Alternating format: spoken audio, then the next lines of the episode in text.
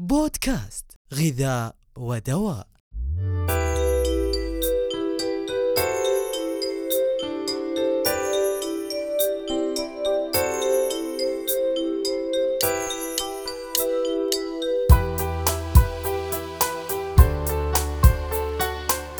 أسعد الله أوقاتكم بكل خير وحياكم الله في الحلقة السادسة عشر من بودكاست غذاء ودواء. الذي يأتيكم من الهيئة العامة للغذاء والدواء بمملكة العربية السعودية. دائما نفكر في سلامة الغذاء داخل المنزل، لكننا نحضر ونتناول الغذاء خارجه. لذا في هذه الحلقة سوف نتعرف على وسائل السلامة عند الأكل أو الطبخ خارج المنزل، لكي نحمي أنفسنا وأسرنا من مخاطر الأمراض التي تنتقل بواسطة الغذاء.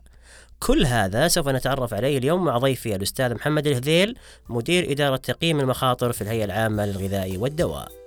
حياك الله أستاذ محمد. الله يحييك شكرا على الاستضافة أستاذ عبد الرحمن.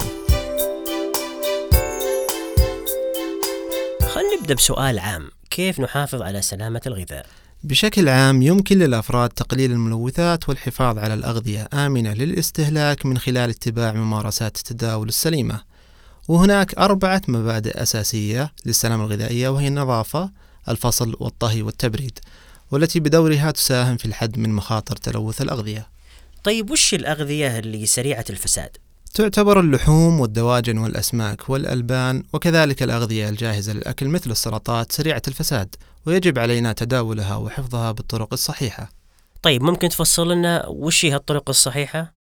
أه، بشكل عام وضع الأغذية المبردة في حافظات باردة تحتوي على ثلج أو مواد قابلة للتبريد ويراعى في ذلك يعني ما تكون درجة الحرارة تتجاوز خمس درجات مئوية. والمحافظة على درجة الحرارة كذلك ينصح تقليل عدد مرات فتح حافظات الطعام. وبالنسبة للأغذية الساخنة يجب حفظ درجة حرارتها ونقلها باستخدام حافظات خاصة لهذا الغرض. وكذلك ينصح بفصل الأغذية النيئة عن الأغذية المطبوخة أثناء التبريد. وبالنسبة للخضار والفاكهة ينصح قبل نقلها خارج المنزل أن يتم غسلها جيدا بالماء للمساعدة على إزالة الأتربة والجراثيم ثم تجفيفها باستخدام مناشف نظيفة بعد ذلك يتم حفظها في أوعية نظيفة أو عبوات خاصة والمحافظة عليها باردة إذا كان الأكل خارج المنزل وش الطرق الصحيحة لحفظه؟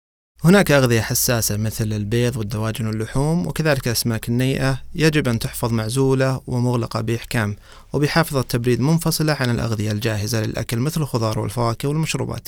والتأكد من عدم وجود ثقوب أو تمزق في الأغلفة المستخدمة أو عبوات الحفظ لكل منتج وذلك لمنع تسرب السوائل إلى خارج العبوة خلينا ننتقل الآن لتحضير الأغذية وتناولها خارج المنزل. آه، ما هي الممارسات الصحية لذلك؟ أهم الممارسات هي استخدام أدوات وألواح تغطية خاصة للدواجن واللحوم والأسماك ومختلفة عن المستخدمة للخضار والفاكهة والأغذية الأخرى الجاهزة للأكل وذلك لتجنب التلوث الخلطي. بالإضافة إلى ذلك ينصح بغسل أغطية المعلبات قبل فتحها والتأكد من غسل اليدين جيدا بالماء والصابون. واستخدام أدوات وأواني نظيفة لتحضير وطبخ الطعام. خلينا ندخل في شيء مهم صراحة اللي هو شوي الطعام. تعرف هذه ممارسة دائم تصير خارج المنزل. وش نصائحك وإرشادات الواجب نتبعها في ذلك؟ أول نصيحة هي التأكد من نظافة أدوات الشوي والتأكد من إذابة اللحوم والدواجن والأسماك المجمدة قبل البدء بعملية الشواء. وكذلك انتظار إحمرار فحم الشواء وظهور الرماد على السطح كدلالة على الاحتراق الكامل. وعند البدء بالشواء ينصح بتقليب اللحم بالتساوي للتأكد من تعرض جميع الأجزاء للحرارة والتأكد من استواء الأجزاء الداخلية للطعام مع تجنب حرق الأجزاء الخارجية. بعد الانتهاء من الشواء ينصح بإبعاد الطعام المشوي قبل وضع طعام جديد على الشواية لتجنب التلوث الخلطي. يحفظ الطعام المشوي في حافظة نظيفة وخاصة للحفاظ على درجة حرارته لحين تناوله. وأخيرا يحرص على تبريد الطعام الزائد مباشرة وعدم تركه بدون تبريد لمدة تزيد عن ساعتين في الأجواء المعتدلة وساعة في الأجواء الحارة.